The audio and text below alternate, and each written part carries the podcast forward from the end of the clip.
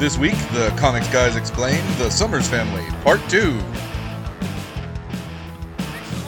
Yes, thank you, Ben. Uh, this time we'll be talking about one of the X Factors, the first X Factor, in fact, as we continue talking about uh, the Summers and their uh, very complex history. Uh, we're going to pick up with uh, John Byrne finally getting to uh, right the wrong that he saw the Phoenix Saga to begin. So, Darren, how does Byrne start doing this? So we debut a new series called X Factor. And since Byrne is involved in kind of like the creation of it, it actually crosses over with Fantastic Four when he's writing it at the time. So he actually like takes a you know an issue out of his Fantastic Four series to kind of like help launch the story. But X Factor is going to be written by Bob Layton and Jackson Guice. Um, and so their proposal basically is they want to most of the original X Men are now kind of like kicking around free and now Jean's been brought back from the dead. Let's reunite that team with all of the stuff that's happened to them over the last, you know, 15 plus years since they were last part of a team together. Um, and have them, you know, kind of like be operating as a separate second team to the X-Men. And that's their kind of their premise to start out with. And so uh, the X Factor basically begins with the return from the dead, with the discovery of Jean Grey's body in a cocoon at the bottom of Jamaica Bay. And of course, once she's you know woken up, she's kind of horrified to discover that she's been down there for years. Um, and uh, you know, Scott is of course you know like stunned that the woman that he you know originally loved is back from the dead. He's very conflicted about his you know situation. Um, and at the time, the X Men are doing what seems from the outside to be some very shady stuff. Right? They've teamed up with Magneto, who has kind of reformed, but most of the world doesn't know that. And they're, you know, doing all sorts of, they're hunted by the law, et cetera, et cetera. And so the original members in X Factor think at this point that the X Men are kind of like a bad scene uh, and have betrayed Xavier's original dream, and they're going to get together and, you know, do, do things differently. Um, and Scott decides to join this team with his you know ex girlfriend who you know herself she doesn't think anything ex at all. She's delighted to see him and is horrified to discover that he's gotten married in the you know and had a baby in in her downtime right? Scott and madeline very quickly in that series get into a fight and they separate and madeline takes the baby. Very early in once again in the uh, uh, X Factor stories, um, Apocalypse appears for the first time as a bad guy, and we don't know any kind of like real details about him yet, but he is very clearly, uh, you know, uh, um, a you know an, an overarching menace for like a whole bunch of things that are going on. He's kind of like a schemer and that sort of thing. Um, in the pages of X Men itself, we meet a new bad guy at the same time uh, who is called Mister Sinister, and Mr. Sinister is very mysterious, and we don't know what he's up to, but he's in charge of a group of, uh, you know, mutant villains called the Marauders. And he sends the Marauders to kill, among the people he sends them to kill, are Madeline and baby Nate. And she gets shot in this story, and then, uh, you know, is winds up as a like comatose Jane Doe in the hospital and what happens to the baby is not clear. But then uh, Sinister uh, then kind of like tries to erase their existence, even leaving behind like a different redheaded corpse, basically that is supposed to be Madeline's body. Um, for Scott to you know discover and bury. So Scott is horrified.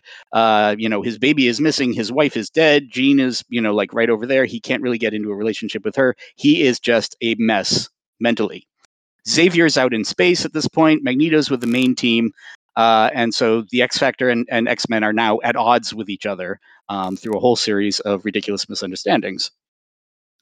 Madeline emerges from her coma in the hospital, uh, gets her memory back and everything, uh, you know, and realizes who she is, and goes to the X Men for protection because she doesn't trust X Factor. She doesn't trust Scott anymore. She thinks they're the ones who have kind of like gone evil or gone rogue or something.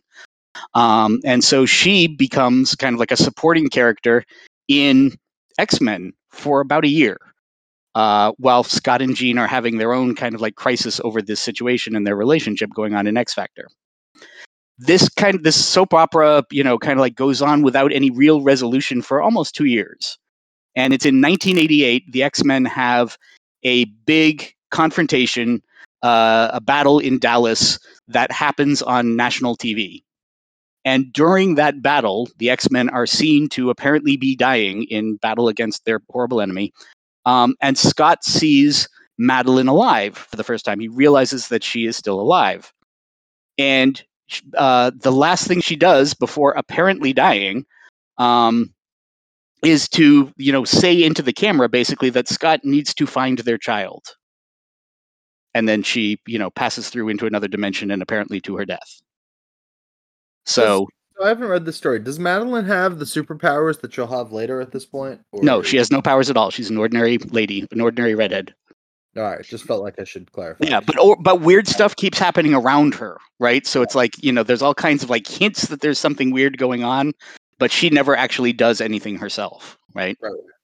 And it's clear that they haven't figured out what her story is, right? Because there's multiple writers going at this now, and those writers are not necessarily all getting along. It's not really until Louise Simonson takes over X Factor that X Factor and X Men kind of like re-merge into one kind of planned storyline. Um, but in this story, now Scott and Jean in X Factor now have a you know mission basically, right? It's like Nathan is still missing. We have to go find him. The X Men may all be dead. They're not, as we are you know discovering in their own comic. They're actually you know have been uh, you know dispersed around the world into new bodies, and a bunch of weird stuff is happening to them. But they all believe that the X Men are dead, and so they've been left with this one thing, which is what happened to Nathan. Where did he go? And so uh, Scott and Jean basically consult with Destiny um, from the uh, Brotherhood of Evil Mutants, who can read the future. And with her help, they return to the orphanage that Scott and Alex went to as kids. And while they are there, they discover that the basement of this orphanage is like a secret lab full of full of children who are like in the process of being experimented on um, with no, you know, there's nobody there running it, right? And in that group of children is baby Nathan. So they rescue all the children um, and rescue Nathan, and they basically have Nathan, you know, like safe for literally about an issue. And then Nathan gets snatched again, first by Nanny, and then by the demons from Inferno. Right. So the next, you know, several issues, basically several months, are Scott and Jean chasing the various people who are abducting their baby. You know, three different people with like three different plans for him. Wait, did you say nanny? Nanny. Nanny is an X Men villain. She is a weird, kind of like egg shaped robot. Okay. Um, who is, uh, you know, like is a basically a child snatcher. Okay. Um, it's super complicated to explain her whole story, but uh, you know, Gotcha. she's she's she's a she's a recurring problem around this time in the late '80s. So, gotcha, gotcha. Just not one I'd run into. and she's part in she's part of Inferno too. So, Okay. So Inferno starts up. It's this whole mutant crossover thing, and it's the first time that uh, you know Claremont, who is writing both X Men and New Mutants, and uh, Louise Simonson, who's writing X Factor, they're all working together again for the first time. Right? It's like now these you know converging storylines are all kind of like crashing into each other. And Inferno is basically, uh, you know, like we are now, uh, um, you know, battling demons, basically. And in this storyline, uh, Madeline returns now as a supervillainess. She is now the Goblin Queen of, you know, like a, a hell-like dimension, basically. Um, and she has magical powers. She's a horrible, nasty witch. And uh, Alex is now her lover, which, as you might imagine, is kind of startling to Scott. Um, that you know she has uh, not not having not not able to be with Scott, she has decided to uh, instead uh, take on his brother as her lover. And you know now Alec, Alex is apparently evil too. It's all super confusing. Um, and so uh, Madeline tries to sacrifice baby Nate as part of her plan to create a permanent portal between Earth and Limbo. And uh, you know that goes badly. Uh, Illyana, you know, gets involved. There's a there's an uprising in Limbo. All kinds of crazy stuff is going on. Um, and basically, the combined mutant teams in the end wind up teaming up against her, save baby Nathan, unbrainwash Alex, and uh, Madeline apparently kills herself at the end of the story. She apparently kind of like gets wiped out. Obviously, it's a it's a very clearly a supervillain death, right? Like nobody thinks she's really dead, uh, but you know the the story seems to suggest that she is dead. Right. During this, uh, you know, there's a bunch of revelations about her in which uh, Mr. Sinister finally kind of explains Madeline's whole shtick, in which he says, okay, the Summers Gray bloodline, the children that would be had by these two children, uh, by these two mutants, basically, would become the most super cosmically powerful mutants ever. And controlling that bloodline uh, is, you know, like his, it would would make you the master of the world, and it's basically everything that Mister Sinister has been working on for some time. And when Jean died, uh, obviously that kind of put a kink. You know, when she became Phoenix and then apparently died, uh, that kind of put a kink in his plans. And he, at the time, had a clone of Jean who had not uh, developed any mutant powers. Her mutant gene hadn't activated, so she is Jean if Jean had not become a mutant, basically. And when the Phoenix Force separated from Jean and, like, you know, committed suicide, basically, um, a sliver of that force sought out the clone body as a place to live, right? Like it had been living in Jean Grey's form for so long that when Jean Grey's form, quote unquote, was blown up, uh, it sought out something else that was similar as a place to live and basically came to live inside the inert, inactive co- uh, clone of Jean that was Madeline Hmm. and made her come to life as a person. And so created false memories for her, including that whole plane crash that supposedly happened on the day that Phoenix died. Um, and then went on about like having a life and fell in love with Scott and et cetera, et cetera, and all these things. Um, so Scott and Jean discover this, and as when Madeline commits suicide, the portion of the Phoenix Force that had been in Madeline remerges with Jean and brings with her the memories of everything that Madeline had done. So. Jean now has both of those. Jean has all of the memories of herself, but she also has the memories of the time that Madeline was alive inside her. All right. Right? Exactly. So you're like, "Uh, oh, okay, that's weird, but that's you know that's a thing. During this time, also as we're beating up Nanny, we discover that some of the other kids that have been abducted are Jean's niece and nephew, who are Oh, also going to be mutants, or who also are mutants, though their powers haven't fully developed. Um, and they free those kids, um, and then they those kids don't appear again until later on when the Shi'ar kill them, you know, twenty years later. So, oh man, sucks to be them. right? Feels like it, that's a dropped uh, story thread. It it totally was. Yes, absolutely. Clearly, that was supposed to go somewhere, but it doesn't. Yeah. Um. So it takes a while for the full story of this to kind of like come out to the the short version, and we'll get to kind of like the more expanded version. But it turns out that the entire orphanage that Scott and for a little while Alex lived in was all part of a Mister Sinister project. Right. That Mister Sinister has been tracking his bloodline for so long that like putting him in this orphanage was part of his plans to control and manipulate Scott's life, right? And that Scott, uh, in fact, uh, his his friend in the um, in the orphanage, his best friend in the orphanage, was in fact actually Mister Sinister in disguise. Um, it was me and- all along, Scott. Right. Yeah. Exactly. So I mean, it's just it's all super complicated at this point. Um. So yeah, but now we're finally like out to the other side of the story. The uh, you know, the the X Men and X Factor are friends again. Inferno is over. Madeline's dead. Scott and Jean, okay, they're not really having a relationship right now, but they're both you know there, and maybe they could still work on something.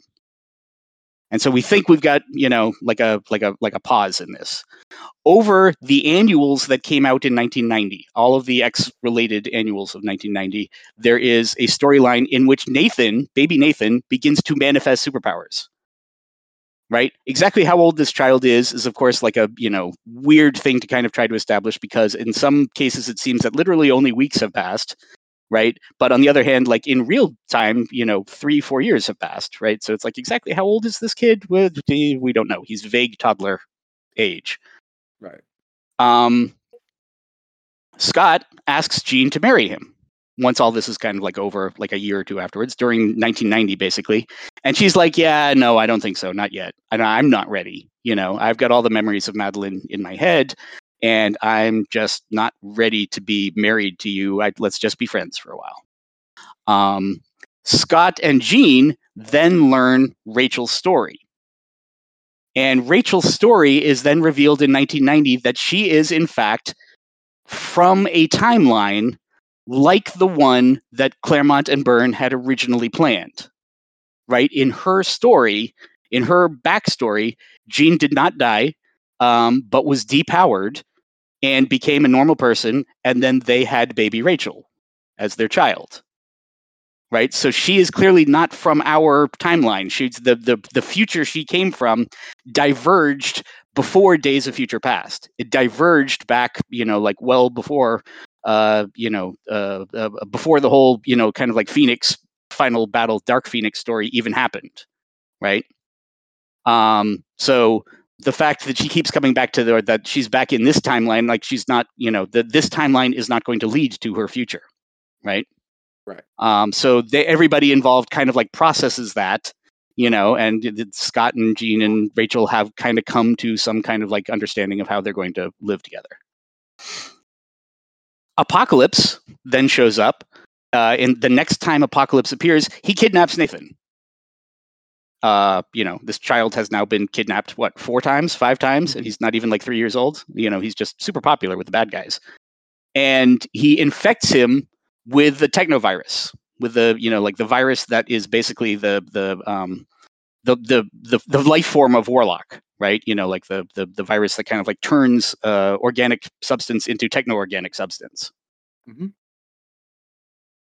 The baby is then rescued. A new character appears out of nowhere, um, who calls herself. She's she says that she is traveling from the future. At different times, she says she is either from the 37th or 39th century they kind of like try to retcon that to make up for the fact that we're pretty sure that those were actually mistakes the first time, right? That they couldn't decide what century she was from. Um, but they, you know, come back and paper over that later. Uh, but she's either from the 37th or 39th century. Her name is Sister Askani, and she is part of a cult in the future that is uh, devoted to the battles of the X Men, to the life of the X Men, and in the X Men's name are carrying on the X Men's eternal battle against Apocalypse in the future from 2,000 years from now. Uh, Apocalypse is still alive. He's ruling the world, and the underground is basically a dedicated version of the X Men 2,000 years from now that are, you know, that, that are still carrying on the fight against him.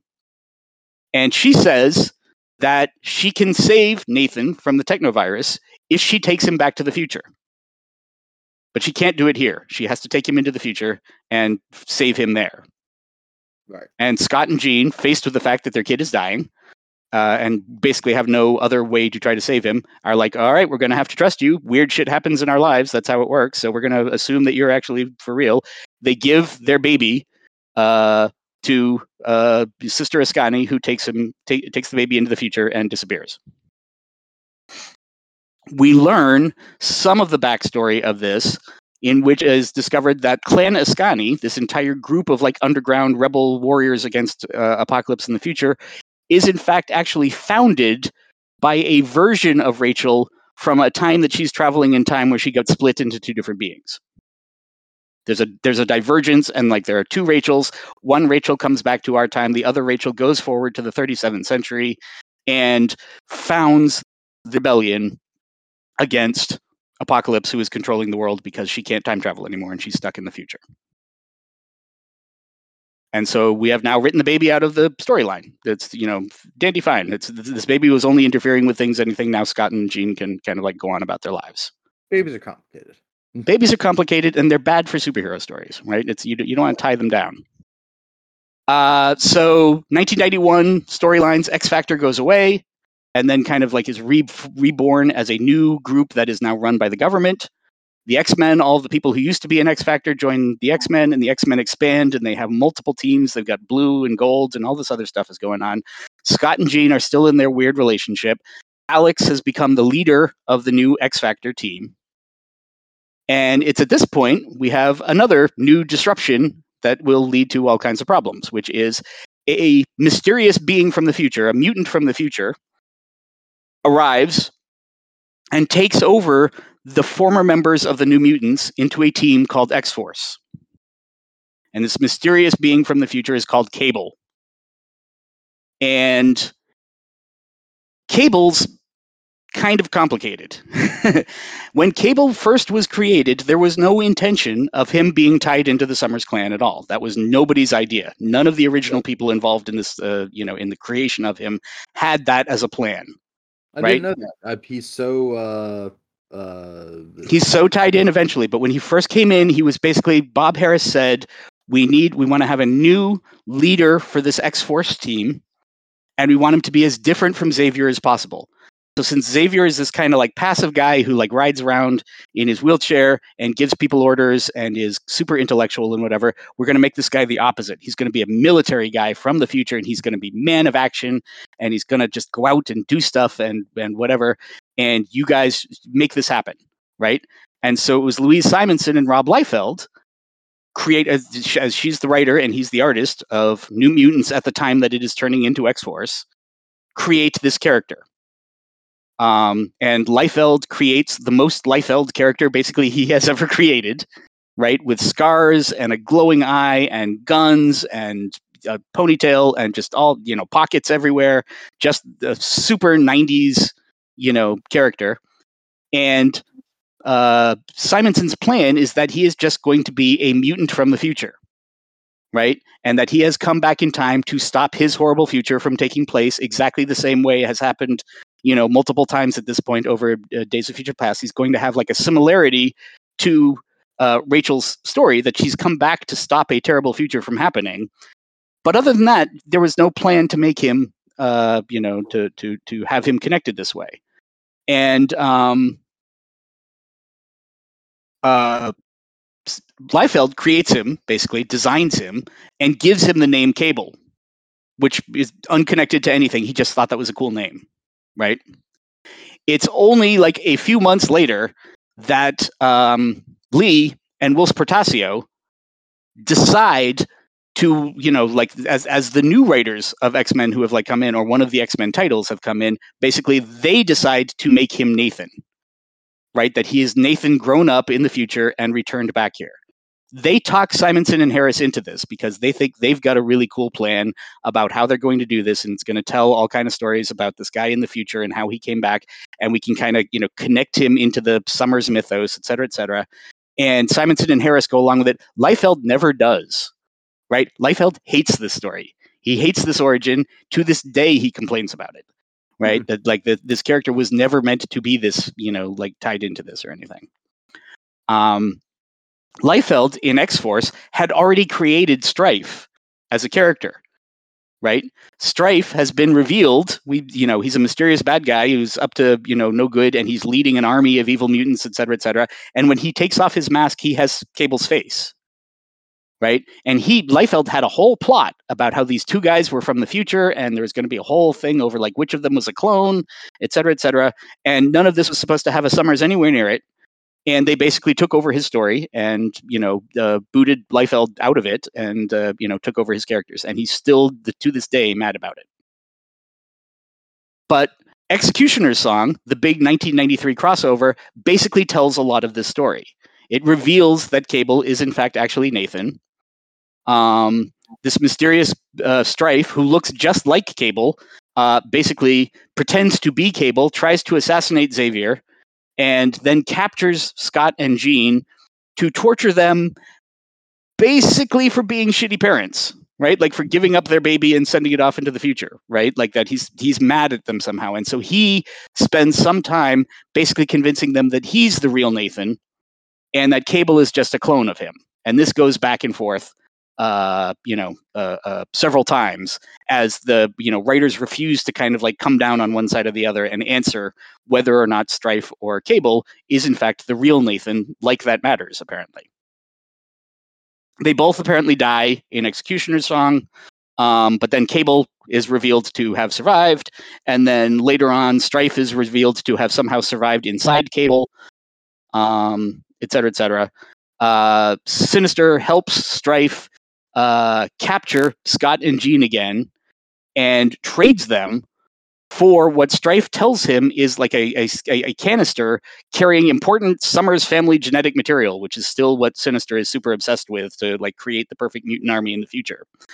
Um, but Strife has actually fooled Sinister, and what's inside the, the canister is not Summer's genetic material, but is in fact the legacy virus.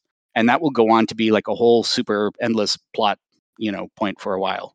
Um, but now we have introduced Cable. Cable is, you know, uh, Scott and Jean have learned that you know one of the two of them is Nathan. They don't know which of them it was. Cable himself seems not to actually know whether he's the clone or not, et cetera, et cetera.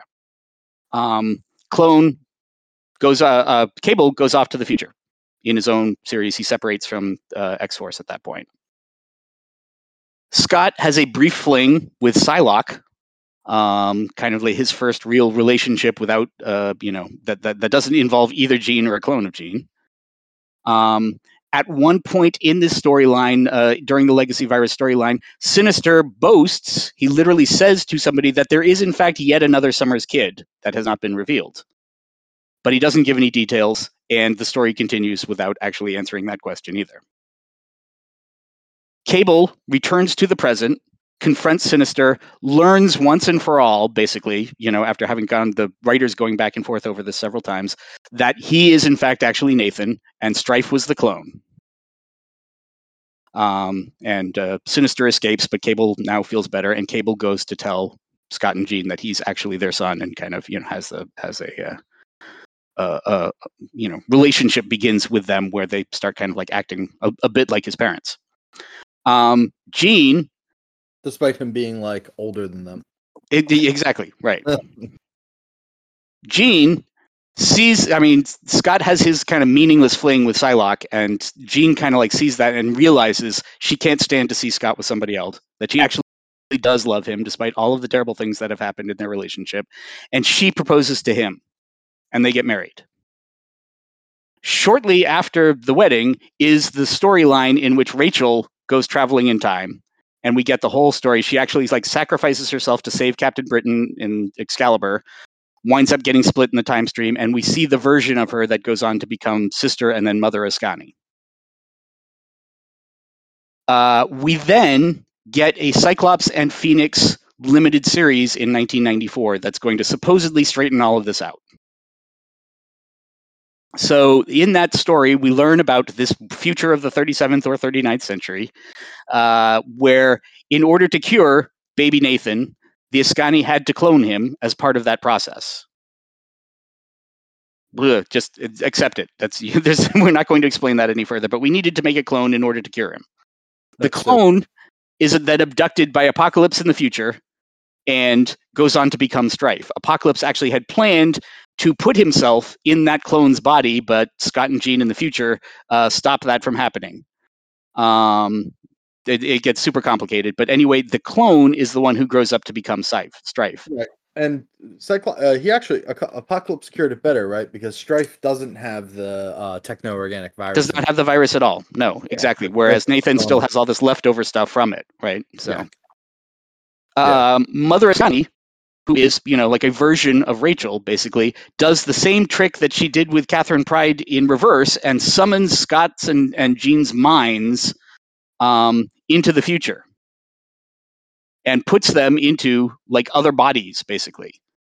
Um, and as those bodies scott and jean spend a decade in the future raising baby nathan and training him to become a hero and a resistance leader without ever telling him that they are scott and jean from the past so literally 10 years of their lives go by in other people's bodies right and they are the reason that Cable is the super badass soldier and resistance fighter and hero and everything that he is because they trained him.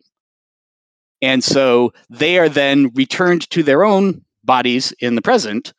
And Cable goes back, now realizing that the people who raised him were, in fact, Scott and Jean in other bodies.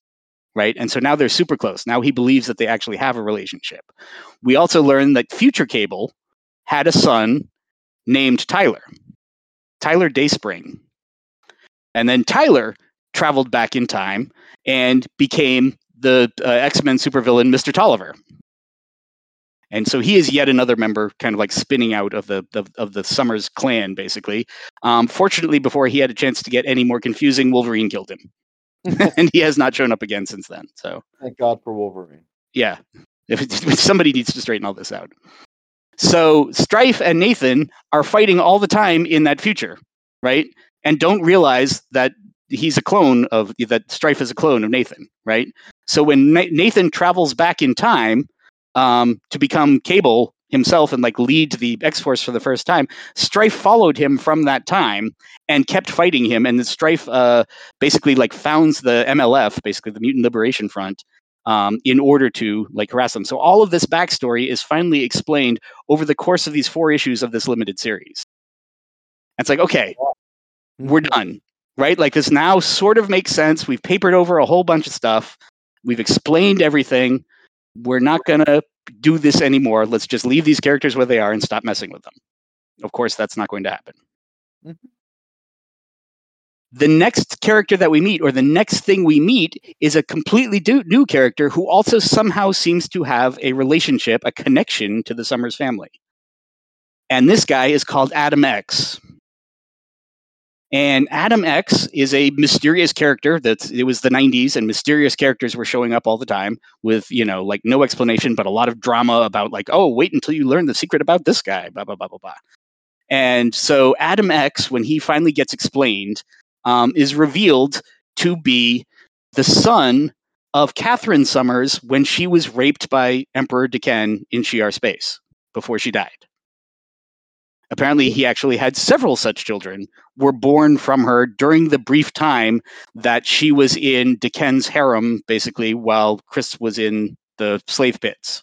And this guy is separate from uh, Vulcan, who comes up later, right? We haven't even, yeah, Vulcan hasn't even been revealed yet. That's a that's a whole new thing to come. right, right. So this guy is basically half brother to Scott and Alex.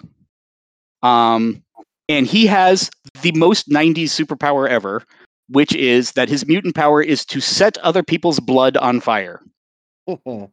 That's hilarious. It's awful, right? Like it's just the worst, you know, most like unnecessarily gross and violent. Like literally he will just stare at you and then your whole body will catch fire because your blood is like incinerating you from the inside. can he like throw his own blood too and set Yep. that on fire? Yes, he like that- can. Okay, excellent. Yep. Excellent. So this guy, of course, terrible character, but we learn that he came to Earth. He like he escaped the Shi'ar, basically. Um, he's the illegitimate son of the guy who is now no longer the emperor. So you know, like he's not exactly popular with the Shi'ar. Uh, comes to Earth and then fights X Force as some sort of like a weird bounty hunter. Um, and uh, operates sometimes. Sometimes he's called Adam X, and sometimes he is hilariously called X Treme, X hyphen capital T R E M E which is the most nine, uh, also the second most 90s thing ever. Um, he then does a face turn for a bit, and he and Cable work together. Uh, he goes to Alaska, and he saves Scott's grandfather's life. He saves Chris's dad's life um, in Alaska from like an accident, and to kind of decides, all right, well, this is kind of cool, me being a hero. Maybe I should be a good guy for a while. Um, he crosses over a couple of times. He appears in the Captain Marvel stories that where Genis-Vell is the is Captain Marvel. If you want to go back to our you know Captain Marvel stories and and and note that basically, but he appears in that time. The two of them kind of like briefly become a team. Uh, he almost winds up in char. He almost winds up on the throne of the Shi'ar Empire, uh, but he walks away from it basically rather than accepting it. And uh, he disappears for a while. Then he comes back when the X Men are living in San Francisco, and he kind of joins that team. Oh man, Um, remember. yeah, I remember. I read that run. Yeah. Yeah, He so he's he's he's there on you know on Haven basically when they're living in San Francisco. Right. He shows up on Krakoa in the modern day stories, uh, literally just for like two panels, just to kind of say, "Hey, he's here too," kind of thing. Um, and then there's an X Factor story that came out in 2020, in which we discovered that Adam X is now living in the Mojoverse, and is actually the host of one of the Mojoverse TV shows about the X Men. he's a character that I can't believe isn't dead. right? How did they not just killed this guy off off they kill so many characters off in X-Men off screen or like with like a minute of uh you know uh notice or like we see them get depowered uh in like a single panel or something. Like he feels like he should be dead. He should have been. It's a terrible idea. Uh, anyway, that's that's kind of his story. He never really like interacts with the rest of the Summers family anymore, so I think we can kind of just kind of like note him here and just sort of leave him there because um, he's not going to, you know, be like a major factor in stuff that's going on. But the thing that is coming up next, actually, that's going to mess with all of this, is called the Age of Apocalypse, and I think that's probably where we're going to pick up next story. Absolutely. I'm excited for this episode to be horribly dated in like two months when Adam X is the center of the next uh, big If so, you heard it here first, guys. All right. Well, until that happens, uh, I've been Steve Tasker. And I'm Darren Watts. Have a good night. More of this later. Uh, thanks for coming.